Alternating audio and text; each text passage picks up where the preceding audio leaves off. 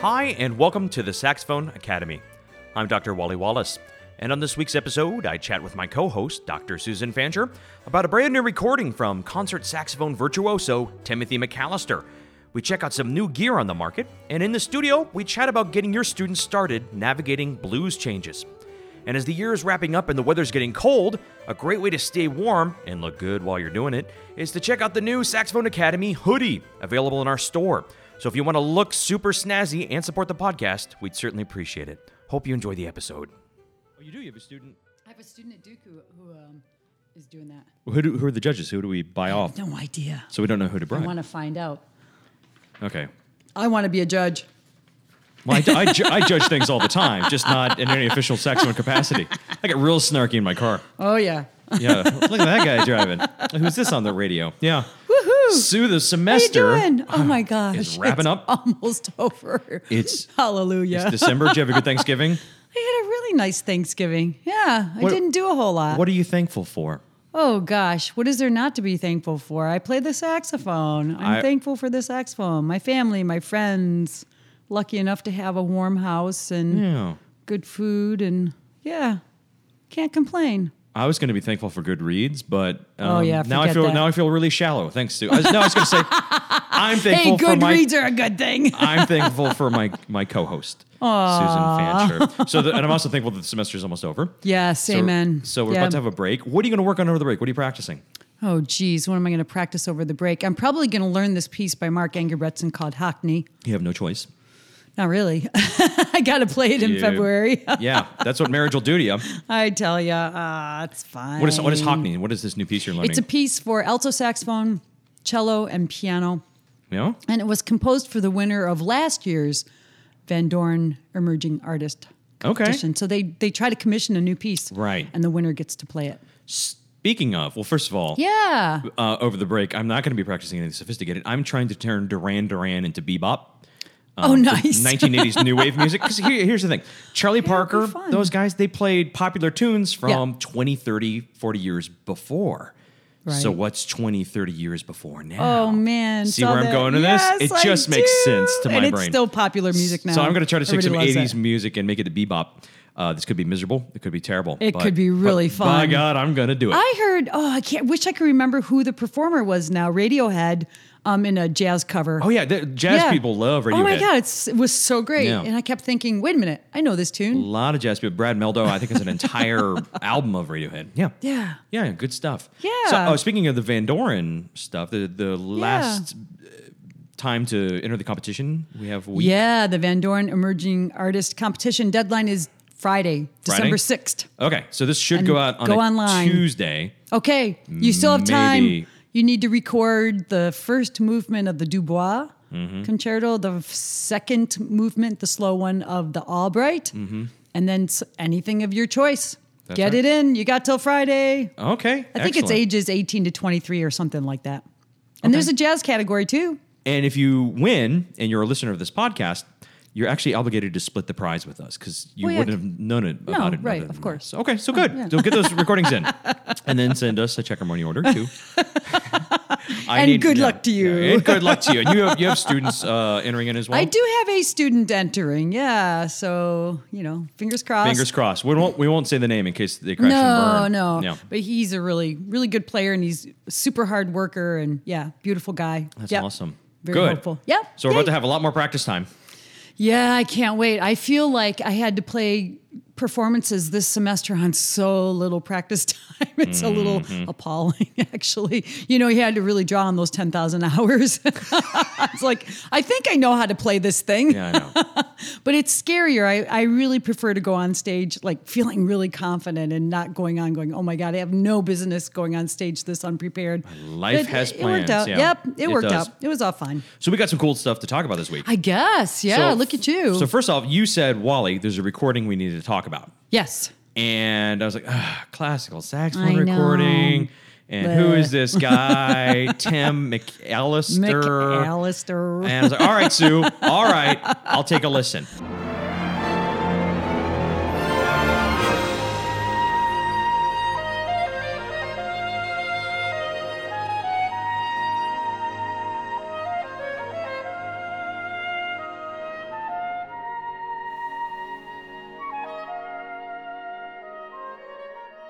So, and I did, and Yeah. I'm really glad you made me listening. See, told you so. What is this recording? Tell us about it. This recording is uh, Tim McAllister performing uh, Guillaume Connaissance. I don't know if I'm saying his name correctly. The the concerto is called A Kind of Train, T R A N E, of course, like Coltrane. And it's with the Brussels Philharmonic on a recording of Guillaume Connaissance's music called Lost Horizon. It's the whole recording is fantastic actually Right. not just the saxophone concerto but the saxophone concerto is just it's just terrific it was written in 2015 it's published by Biodot Now, the recording is brand. It's a 2019 release, yeah, a new yeah. release. oh yeah april release in Yeah, 2019 It's so fresh it's off brand new the Yep. presses. if yep they and still you can press. get it Yeah. any way you get recordings just buy it online mp3 or you can buy the physical Right. cd if you want Yeah. but i mean did i say deutsche grammophon Yeah, I know. it's on dg Well, and, it, Yay. and that kind of quality shows. So first thing I would say is the, is the Brussels Philharmonic sounds fabulous. Oh, yeah. really good. Um, Oh, yeah, they're and tearing it up. They are, and you and I are also. Before we get to, the, of course, we're going to dive into the nerdy saxophone stuff. Of course. Oh. but you and I are also kind of audiophiles. We are of a generation that you had the hi-fi in your home. You, you so we really do appreciate good audio quality, and this sounded good. It sounds great. Uh, Yeah, we're from that generation that would go Right. out and buy the big speakers Uh-huh. and go shopping at the store and, And- talk to the guy. and And, you I know. so I put on my I put on my my very good uh, Sennheiser uh, open and closed. I listened to two different guys headphones, and I listened, and I just loved it. It's colorful. The uh, the soundstage is very natural, um, and everyone really well uh, recorded. it all sounds beautiful, especially Tim McAllister. Tim McAllister sounds like a million bucks. Oh, he really my does. So God. it's three movements. Yes. Do you know the names of the movements? I off the top do. of your I head? wrote them down. Yeah, the first movement is called "There Is None Other." I saw on my paper "There Is None Other." I'm like, is that the title or is that me saying something about Yeah. Uh-huh. it? there is none other. And the second movement is called "Ballad" or "Ballad." Uh-huh. And the third movement is called "Coltrane on the Dance Floor." and it it's sounds like smoking. that. So the Oh my first and God. third movements are on soprano. And that Yes. first movement opens and uh, there's some whimsy, there's some singing quality, and I have to say his soprano tone because this is a nerdy saxophone podcast. Oh yeah, oh my gosh, It's fantastic. It is really beautiful. Yeah, I It love is it. singing. Um, and what I love is that it's so beautiful and pure. This I'm gonna sound like such a fanboy. I'm gonna give myself. A, I'm gonna give myself a wedgie. I did not want to feel this way. I really didn't want to feel this way. you didn't want to like this, did you? I didn't because look, I'm going to gush a little, but normally when I think about um, a lot of academic saxophone recordings, because technically we're all basically academics. Sure. Tim is pushing the envelope of what can be done, no Yeah, question. yeah. But a lot of times when it comes to, to newer saxophone music, I think it's a lot of really talented, hardworking, excellent saxophonists playing very mediocre or bad music. Yeah, I couldn't agree more. Um, yeah. And where they're intentionally making ugly sounds that do nothing Yeah. other than explore palettes, which I never Yeah. believed. in. This was a really beautiful tone. And what I love is uh, also the sound quality. So it's a beautiful soprano tone. It's not done in post production. Um, you can hear some of the academic recordings from our. I won't say any names. where like they will cut, they'll they'll they will uh, master it and EQ it in a way to take a little bit of the edge and the buzz off, and you can tell because the the overall recording loses color. This has the presence, it has the color, and it's a beautiful tone. And that first movement, it was just beautiful singing. It's so whimsical. fun, right? It's is. really fun and upbeat. Yeah, just great. Yeah. it's beautiful playing. I mean, technically, the tone, just great lines. I was Um, it just is really fun, I was really blown away. really fun. and then that second movement, the ballad.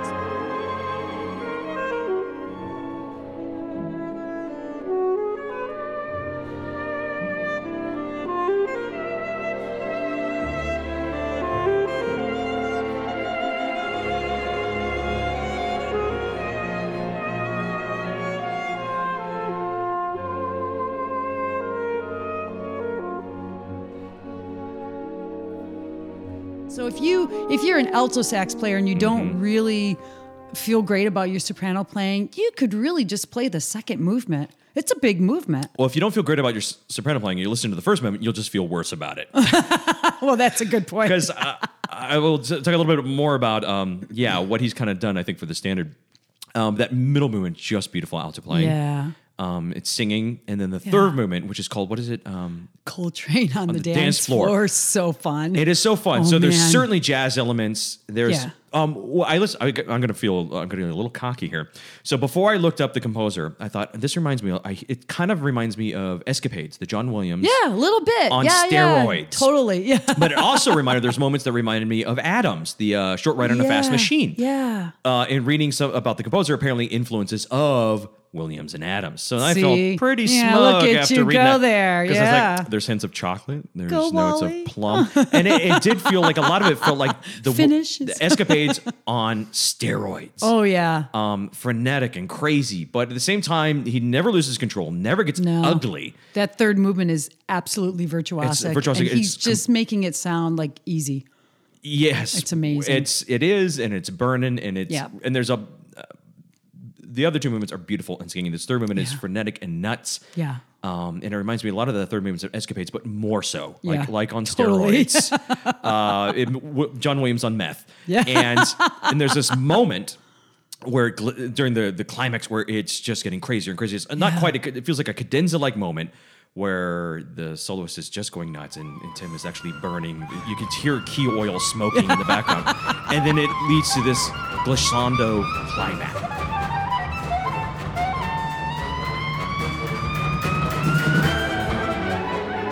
Right. and it made me feel in a way that I don't feel a lot on saxophone recordings, classical saxophone recordings. And if I'm honest, other than my co-host recordings, I feel that way all Mm. Oh, the you time. are so sweet. um, that when I listen to um, some Hillary Hahn recordings and some of my favorite violin Oh, yeah, concertos, wow. Yeah. um, I- it's escaping me. One of the ones where like it, there's this, some of these climaxes, the third movement of some great violin concertos, where Yeah. I'll rewind a couple seconds with tears in my eyes, driving on the highway.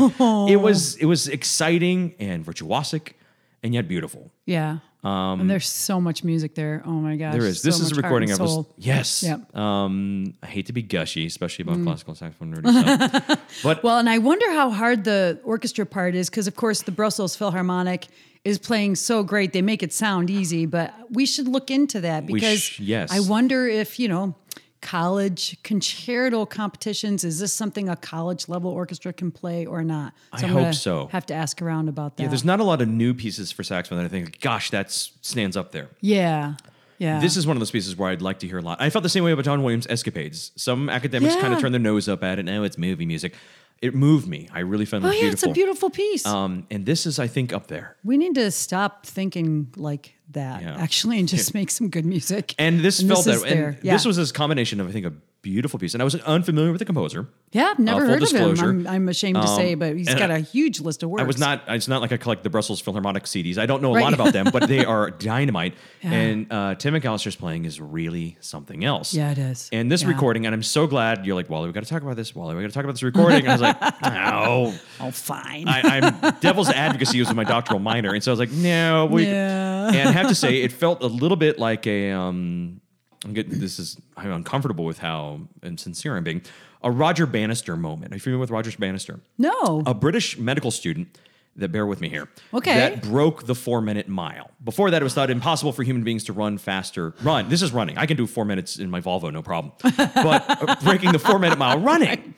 And it was well, not thought possible. Then Roger Bannister was a British medical student, I believe, that broke the four minute mile. Oh. And that's amazing. But what was more interesting is within the next year, a bunch of other people beat it. And then Oh. now, high school students routinely, can, a good high school track athlete can break Mm, Right. the four minute mile because it Right. kind of raised what we expect. right. And so I It's weird. think when it comes to saxophone concerto recordings, especially, Yeah. this was kind of, I'm not saying, I think the, it was a Roger Bannister moment saying that this was a fantastic recording, but I think it's going to, in a generation, I don't think we have our Hillary Hahn yet on the saxophone Yeah. um, and that's uh, centuries of pedagogy and Right, training that, that of leads to course. like a Hillary Yeah. Hahn level of Right. not. This is not a knock on any saxophonist, of course but I not, think yeah. this recording has helped move us so the next generation may come pretty darn Yeah. close to those world famous. It was just Yeah, I mean- such great playing, a beautiful recording, and You a know, if great you're piece. teaching out there or playing or whatever, you should listen to it or tell your students to listen to it. yeah. I was really blown Yeah. away. So thank Yeah. you for making me Yeah. listen. Well, yeah. Thank you for listening. Yeah. I mean, it's great. And now There's this just is nothing else to This is say. not Tim McAllister's first rodeo with Oh no! Well, this is the thing that was just blowing me away. You know, I I went to listen to this recording and I was like, "Wow, this is amazing!" And then I go to Tim McAllister's website and to his recording section, and oh my god, it's like one after another are just these career making projects, but he's Yeah. got a whole list of them. I, mean, 2019, uh, this album of music by Kenneth Fuchs. Um, it's got the saxophone concerto Rush on it, and that got the 2019 Grammy Award for Best Classical Compendium. Yep. I mean, geez, with uh, Joanne Folletta and the London Symphony Orchestra. Okay, and that's on Naxos. And then you go back another recording he's got with the Berlin Philharmonic, the John Adams edition, where he's playing City Noir. Oh Mm-hmm. my I've seen a gosh, that's in video of- Of 2017. that, him playing that piece. It was pretty phenomenal. it's amazing. And then you go back, there's a none such recording with John Adams, City Noir, plus the saxophone concerto. Da, da, da, da, da. So you just Yeah. go on, and of course, it, that doesn't even come. He's- he's it doesn't doing- even mention a dozen great Yeah. recordings by the Prism Saxophone Yeah, Quartet. so he's doing okay. Uh, Whew, he's Tim's doing okay. All right, well, I won't send a letter. I won't send. He won't. I won't be sending a letter of recommendation just yet for it. Okay, he seems to be doing okay. He's doing so great. this, um, I'll put a link in the yeah. show notes to this Such recording. good work. Yeah. Oh, with the Brussels Philharmonic, because um, yeah, it's that good. Yeah. So E-, Enjoy. excellent It's point. just great. Yeah, I mean, and, jeez. and, yeah, buy a copy. Absolutely. support- yeah, support actually, saxophonists. go and buy it. Yeah. Don't just listen to it on al- Spotify like I yeah, did. I and will go buy also it too. spend some money and stream a lot so Deutsche Grammophon knows. Hey, saxophone's a Yeah. good thing to have on our fantastic label. Yeah. Yeah. All right. Yeah. So, Awesome. in other nerdy saxophone news, Okay. I got some product in. Woohoo. So, I am a huge fan of Key. You know, Tim McAllister is a Key Leaves artist. He He's is? I did not artist. know that. Okay. And I'm a Key Leaves artist. So, Well, look by the at you. transitive property, You and Tim are Wait, the same. Basic. yeah, um, yeah. Basically. So, why is that so damn funny, Sue? Okay. so no, so Rulon Brown, the owner of Keeley's, with the key props, which I've talked You're so more than funny. enough about. Um, are beautiful uh, venting of the saxophone. key. The Keeley's key props yeah. are a product yeah. I love. You were talking about that. I actually yeah. promised to buy you a set, and I completely forgot. Oh, so I'm that's going okay. to. I did too. Okay, well, good. So he's got a brand new product out, uh, patent patent pending, and this is the Gap Cap. Wow. And so It looks cool. So what this is is first of all, it replaces the name end plug, which I hate. Doesn't sound nice. now I used to hear it called end cap, but then there was a End prominent cap. end cap maker that called them end plugs. An end plug is not my favorite thing to say here or listen or see in writing. So um, Rulon was kind enough to send me this to take a look at, and it That's first of all it comes cool.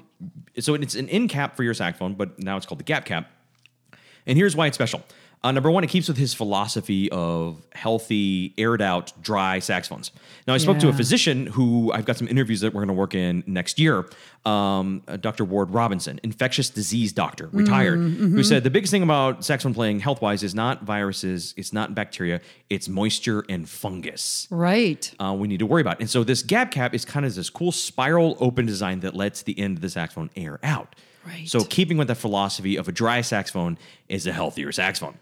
Now what's Right. interesting is so it's a very tough, durable type of plastic in the plug itself that kind of spirals into it so it'll fit snugly but flexes. And then it screws out and in. I'll put a link in the show notes. You can see what I'm talking about. It's difficult, difficult to, make it- describe. yeah, so make you it can fit in your change case. the length. So regardless of your saxophone and the case you have, and it's fitting in my BAM case, it fits in the Yamaha case, and so it unscrews to fit any size, and then it also has some shock absorbing properties. This making would be it safer. great for anybody out there who has a little bit of play between Uh-huh. their end cap and the saxophone case, you know, because you don't want your saxophone jiggling around in your case. This Right. would be a great product, even just for that, if not for the air. right? cover. And so that's yeah, great. it flex, vent, expand, protect, and on the marketing materials here, and it is Oh, true. So I've already replaced. I was using a beautiful handmade wooden one that is very pretty. It makes me happy.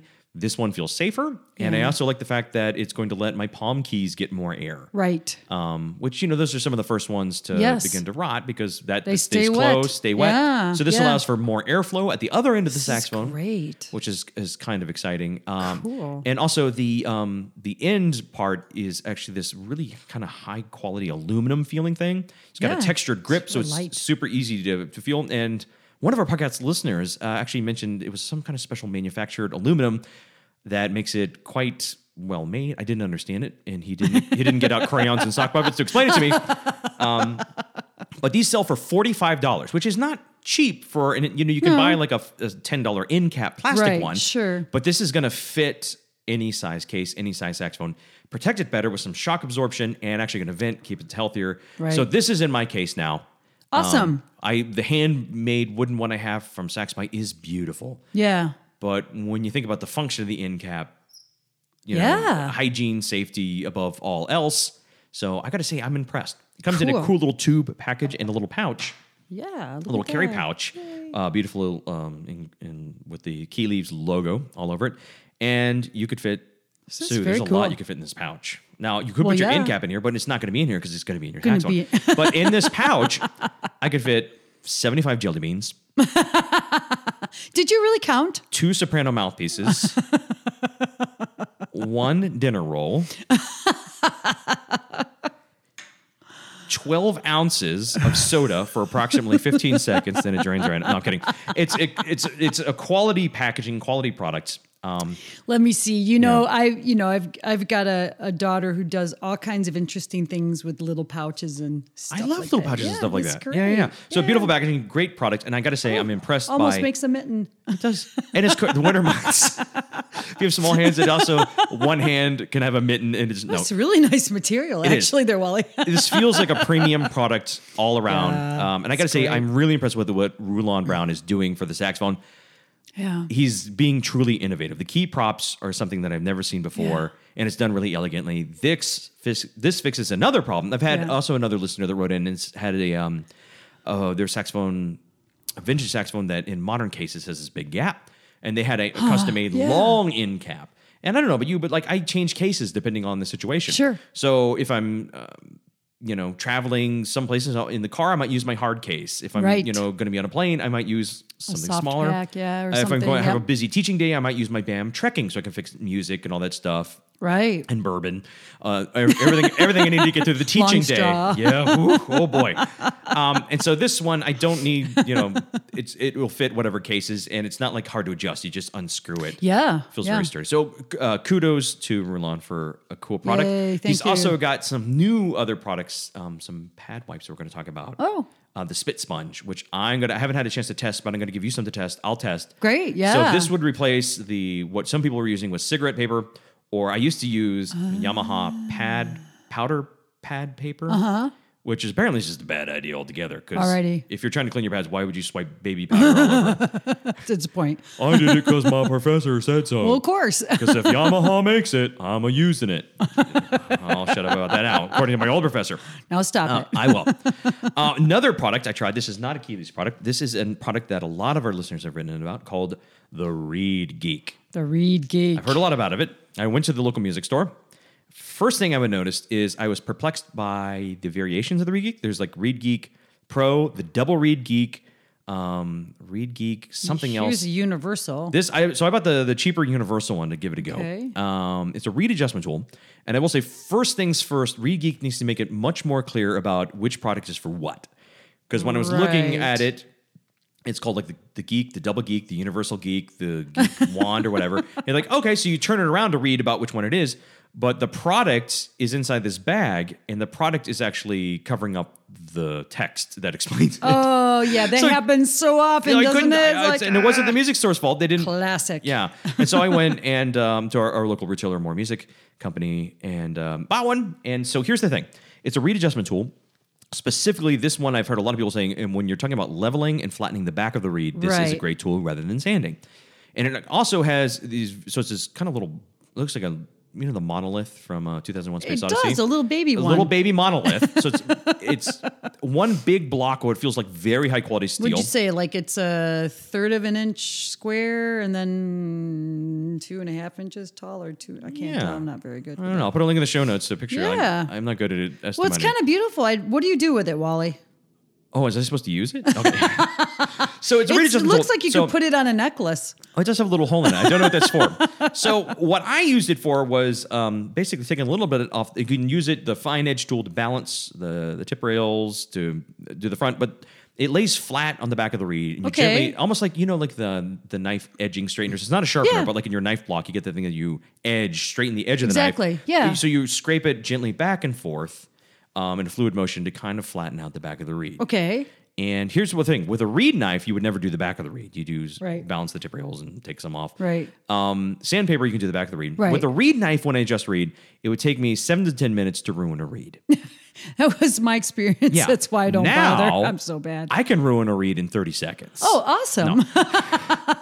kidding well, so aside. you save a lot of time. yeah. Um, You're going to throw the reed out anyway. the thing is, I use a sturdy enough ligature. I don't deal a lot with back of the reed warpage. Right. So, and I did try it uh, to adjusting and taking like the kind of dead layer off the back of some older warped reeds. Oh, okay. It did kind of give them some more life. And more importantly, I didn't actually ruin, all kidding aside, I did not ruin any reeds with this. Awesome. Because it kind of idiot proofs it. And as my wife can attest to, everything in our house for Wally should be idiot proof.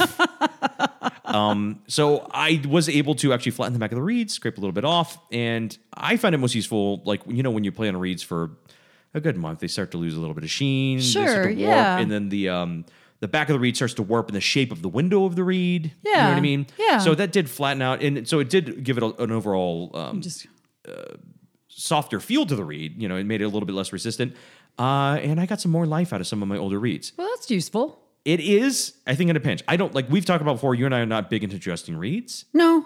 So I, don't probably do won't. much with it. But Yeah. because some trusted listeners um, were really raving about it, I thought I'd buy one, give it a Yeah. shot. And I got to say, if you're going to just reads, I think this is a great tool. It feels very All well right. made. Yeah, it does. Um, yeah. I will say to the read geek people, they need to make it easier to figure out which one you need and what it's for. So Yeah. the double Well, geek, maybe I'm they'll do that. assuming, is for double reads. Um, in the music store, I'm not a brilliant man, granted, but I'm reasonably intelligent, and I had a hard Right. time figuring which one Which I needed one you- yeah, which one I needed. yeah. And so that's just that's a marketing issue, not a quality issue. Right. Um, which I hope they can they can sort. right. They should be able to sort that out. Yeah. And also the That's website fun. was Feels great. Ah. Yeah. Um, was not that much more illuminating, but enough people were raving about. I have to say, I would never buy this thing. Looking Right. at the marketing materials, looking at it, it's like I don't know what this does. I don't know which one I need, which version or variant, and I don't know how it works. I would have passed it over in a heartbeat, except people that I really trust kept raving about it. Cool. And so I Well, get it. If people who are adjusting reads are using this and happy with it, then must be okay. I guess. so yeah, Awesome. Read Geek and other any other cool. Oh, you have a new case. I don't have Ah, a new case. womp, womp, womp. I sent an email today to the music dealer say, "Hey, any update on my case that I ordered in like August yeah. that was going to get here by October and of course it's December. Still no case. still no case. I'm still waiting. Well, maybe they're just customizing it for you. Yeah. Maybe it's going to be super special. it's going to be monogrammed with my name. Corinthian leather. maybe they'll put some rhinestones on it. Oh, I just hope my saxophones fit in it when it gets here. It would have been nice to have for this semester because I was schlepping around adjuncting at three schools, and so dragging my soprano and alto in in their separate cases. I was really excited for a single case, but you know, I'll always need it whenever it shows up. Unless true. it takes ten years, then maybe not. I don't know. You'll still be playing in ten years. I'll still be Yeah, playing yeah. in ten years. Yeah, Yeah, yeah. I got to go practice now because I got to get as good as Tim McAllister. That's about. Oh, I already forgot about that. Yeah, yeah. Man, I'm glad I just play jazz these days. Because otherwise that'd be really Maybe I'm gonna intimidating. switch. I don't Yeah. know. Maybe I'm just gonna quit and do something What's else. the great thing about jazz? I don't a little know. bit of color Maybe I in could the sell. sound. I could Yeah. sell used furniture or something like that. Stop it, Sue. So you um you had a question for this week as well. What was my question, Wally? Oh, I remember my question. Mm-hmm. So, um, I think it would be really helpful to talk about beginning improvisation. Okay.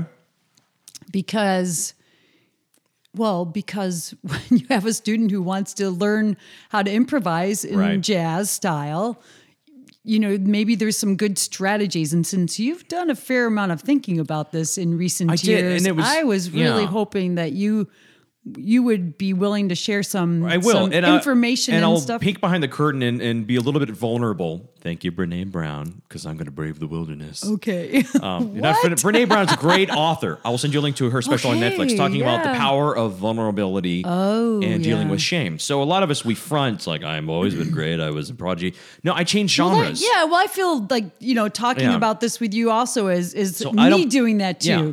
I don't. Because- mi- I don't. I don't mind saying how bad I was and how much I embarrassed myself um, before I really kind of figured out what I was doing because I was a classical player that, for a lot of reasons, just decided I, my passion is not with the literature. Though this Tim McAllister recording could almost change that a little bit. I, I, I cast a glance over at my classical mouthpiece whilst listening. Uh, I thought I'm so passionate, especially about 1950s, 1960s West Coast cool jazz. Oh, yeah. You're- you know, I, I just so passionate about the music that that's what I want to do um, Yeah. into the 21st century because I think it's Yeah. just anyway. Point being, so I was not a natural young person doing this. I was a reasonably accomplished classical player that decided I'm going to switch genres. So I, as an Right. adult, had to really analyze what I was doing, and it was frustrating because a lot of people that were really good improvisers, really good jazz players, they just did it. right. And well, how'd you do that? Yeah. You just gotta feel it, dude. You work, you call people cats. You say swinging. use the word vibing, and then it it happens. just happens. and then yeah. you get into this contest of who knows more anecdotes and trivia about who played with who. And none Yeah. of, none of Yeah, that yeah, interests yeah. me. Um, so I came to it honest and white knuckled, and now I feel I'm at a Yeah. place improvising where I'm really happy with what I'm doing. That's But I had awesome. to really think about how to get there. And also the other thing is, is you and I are teachers.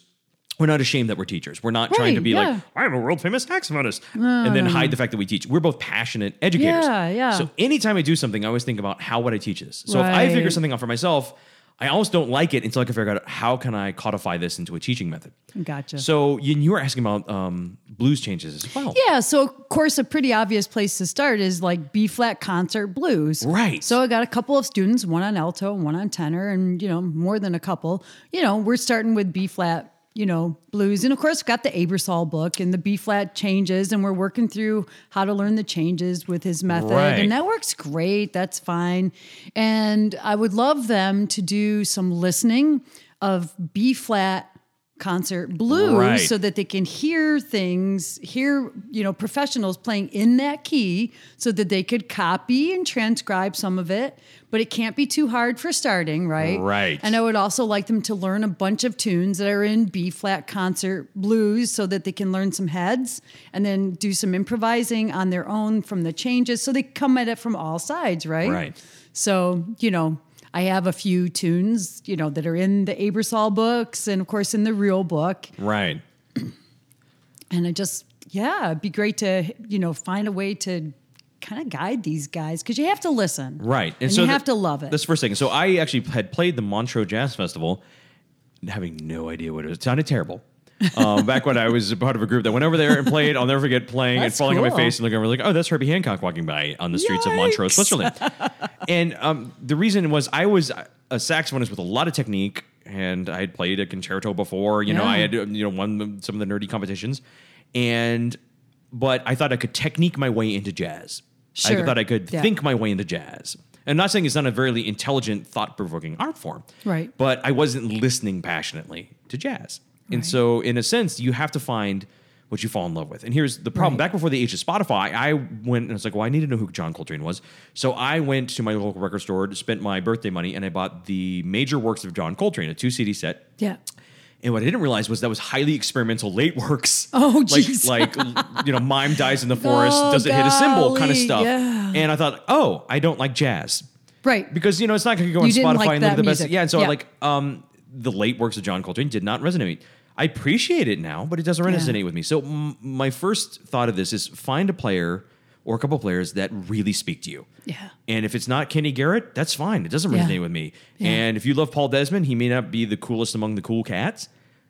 Find something that resonates with you, yeah. and then fall honestly. in love. Yeah. Honestly, Find some something you honestly love. and Yeah. fall in love with it, and listen. I um, think that's a good good piece of advice for any genre, Wally. Yeah. Find something you really love and listen to it and Right. absorb it and yeah, And create s- it. Then. Yeah, yeah. and so then that's this is where the problem comes in.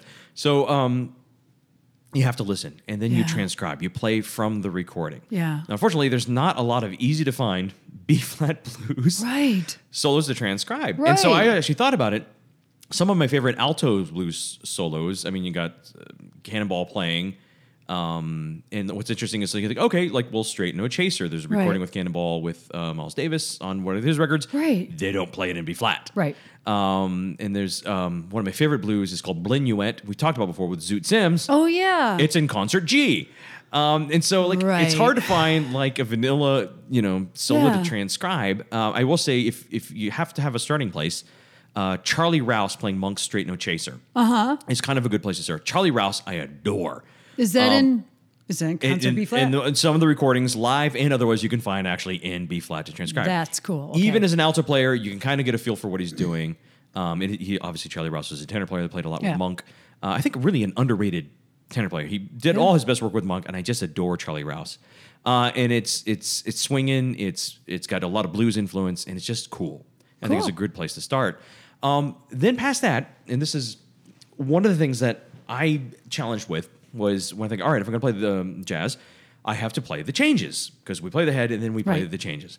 And so I always viewed my job as outlining chord changes. Right. So when you think of the blues, you have the one, then the four, then the one. Yeah, yeah. And I thought like, okay, so then I play this chord, and then I have to play this chord, and then I play this chord. Now we have two measures of the four. So now I need to go to this chord, and then back to this Right, chord, right. transition chord, and then you know you either have a five four or more commonly a two five two five and- two yeah. five one. And I always thought like, okay, so I need to play these chords. And I would try to find patterns or licks that would play and plug in the different chords and try to outline those particular chord tones. More recent, and there's no one right or wrong way, Right. but more recently I found a way that works for me in my mind. And a lot of players that I know play more naturally, they don't consciously think this way, they just do it. Yeah. And here's the thing what key is the B flat blues in? It's in B flat major. Right. It's not B flat. Now you think, well, it's a dominant chord. No, there's no, no, no. dominant key. I mean, like Right, you know, it's not right. in the key of B flat dominant. It's in the key of B flat major. So as an Right. alto player, you're playing melodic lines in G major as an Right. alto player, or as a tenor player, you're playing melodic lines in C major. Right. Then when you get to the four chord, it's not in the key of four dominant. It's kind of feels like the minor. So if you're an alto player, it feels like you're playing Alright. G major. Then it goes, slips briefly into G minor, and then back to G major, and then a two five one of B flat or in G. I was thinking alto keys, Right, like a yeah. lot of our Yep, listeners, or yep, C yep. and that. It's still outlining B flat major, Or Right. G major and alto, or C major on that. So when we're building melodic lines, I think less about it. And so now when I'm teaching younger students to do that, we're building motives and melodies in that key, not outlining key, yeah. right? Because it's not in the key of G dominant on the alto, Right. It's in the key of G major. If you're Right. playing a major blues and minor blues, you're playing in the key of Sure. commonly uh, F minor is Right. is a really common one. And so that's what I think. I we're, so that way, if you're taking melodic lines or motives from any jazz recording, you don't have to have something specific blues. You just find something that works in the key of a major key, then adapt it to that, or find Right. anything in the key of B. So then you can start to use some motives that you find in rhythm changes, Right. and things like that. And I'm ashamed to admit, it took me a really long time to not approach jazz as just outlining the chords. And think, Right. oh, what's the good voice leading? How can I do this? I was trying to be clever and and outline that. But there's some people already outlining the chords. Yeah. They call it the rhythm section. That's a good point. That's their job. And so Yeah. our job, and there's people that disagree, and there's other ways of looking at it, but I will say from a classical player transitioning over, yeah. when I got away from reading the chords Right. and started building melodies. in Yeah, you can be key more creative areas. and more more melodic then. Right. Yeah. and so there's no yeah. reason those first Think four more bars horizontally. can't be a beautiful melody laid out Sure. in G major. And yes, you can use those Right. colorful tones, Right. but y- that F sharp is a leading tone. I'm thinking in the key of G. Right, yeah. Or that A in the leading tone of B flat still works, but you look, but that's not in the chord because it's a flat seven. But we're building mel- melodies, and Right. melodies have leading tones. And if you listen to Yes. these great recordings, And passing tones. Yes, yes, and that's why all 12 tones can fit. Yeah. So, really, by listening to great jazz players play melodies in major keys, you can start to do that. And then when you get to that, the bar six and seven, transition to minor. And then it Right. slips back into the major. And that 251, you can plug in a pattern, you can listen to what other people do, but also realize you're basically just creating a little tension and release in the key of B flat.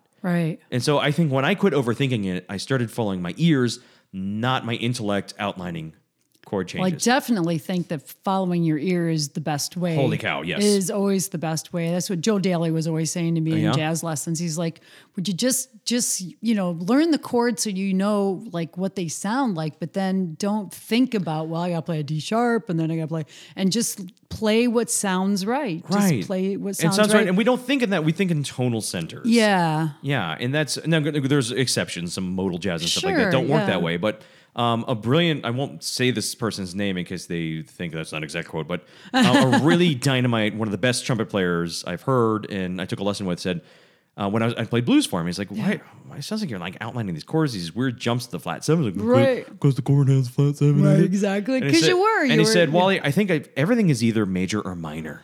So I'm building just great melodies and I'm playing in advice, either yeah. major or minor. So in this blues, I'm playing major, I play a little bit of minor, then I play back to major. Yeah. And then I that kind of went off, and it took me a little while to digest what he meant Yeah. and realize, like, yes, it's a dominant chord, it's coloring a major key Yeah. area to play like that is enormously helpful. And that's, That's kind of cool. the problem with, and I have enormous respect for Jamie Aversold. And in the Yeah. ages of the dark ages of jazz pedagogy, when there was nothing, Yeah. you know, he made leaps and bounds in, in, in furthering jazz education. But when you look at these things, you'll see the B, concert B flat tuning note. Right. Uh, when you look at the, the B flat blues, he outlines the scale chord things underneath. There's Right. this chord, use this scale, and he will put the G mixolydian mode over the G major chord. Now, once Right. again, I'm talking in Right. alto keys. And so there's no F sharp or no Right. leading tone or concert uh, A Right. in that first scale. But if you listen to great jazz players, when they're playing over that chord, you'll hear that F sharp is a leading tone again and again and again. Yeah. So quit thinking about which mode fits over which chord Yeah. and think about key centers. Yeah. And then you don't have to listen to the exact blues. You can find any great melody in a major Right, key. And then sure. it works.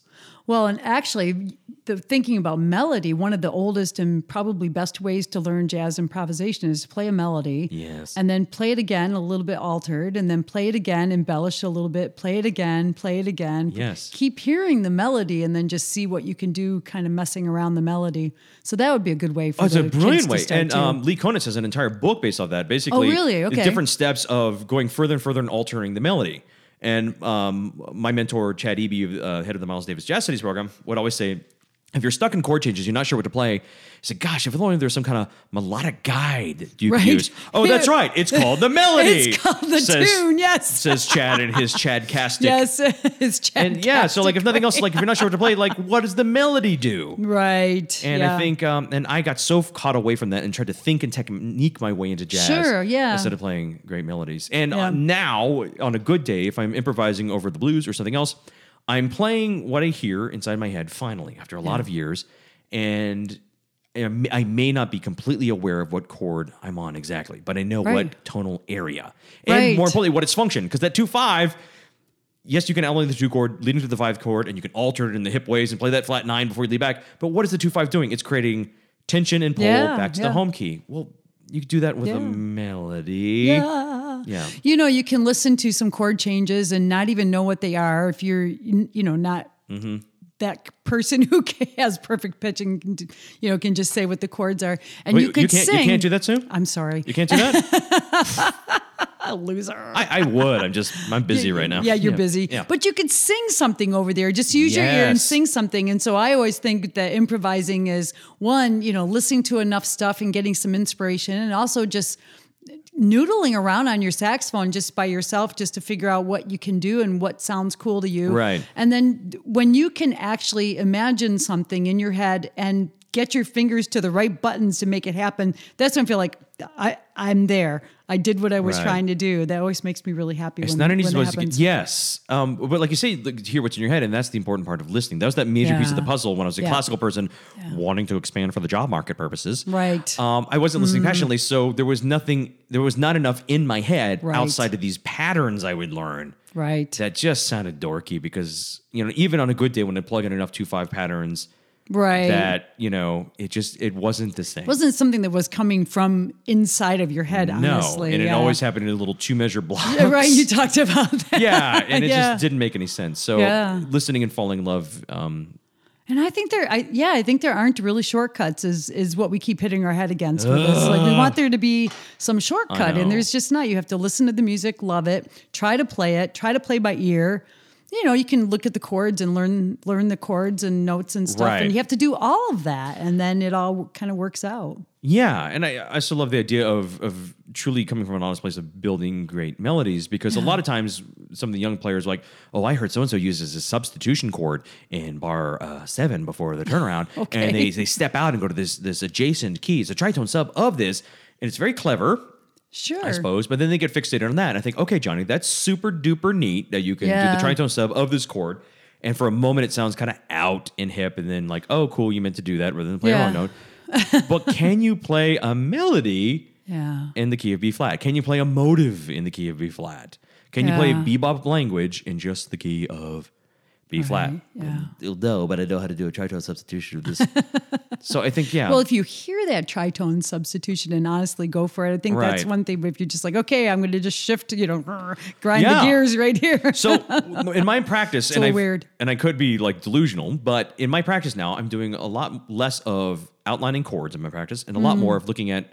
So, for instance, those first four bars of that B flat blues, it's B flat major. It's just B flat major. So what I'll do is I'll put on my metronome.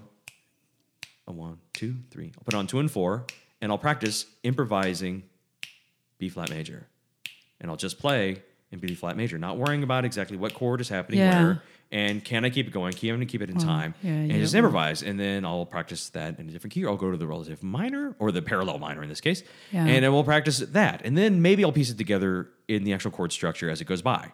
Um, but in the meantime, just learning to build and improvise in key areas. 'Cause Yeah. that's what songs are. Yeah, yeah, songs yeah. aren't a series of chords. They're no, no, no, they're key areas and the chords. yeah, Yeah, yeah, At least for the majority of the American Songbook, you need to think about what is the major key area, not how can I outline you know sixteen disparate right. chords. The chords are just tension away from Yeah. the tonic and back. Yeah, Yeah, and they all yeah, have a, yeah. they have a function, Yeah. but they're all functional to the key area. If you and you can justify so no matter what you're playing that G major scale, you can justify each note over each of the chord in a Yeah. million different ways. In a million different ways. Yeah, yeah, even on, if you play, um, yeah. And so I think we overthink it in the terms of chords when we think in bigger key areas. Yeah. Now that's not to say we can't add color and interest by Right. snagging some of those interesting chord tones. Yeah. But for me, the biggest impediment of improvising in a way that I found true joy was over trying to analyze chords and getting in and outlining the chords. yeah. Because the rhythm section's doing a pretty good job of that.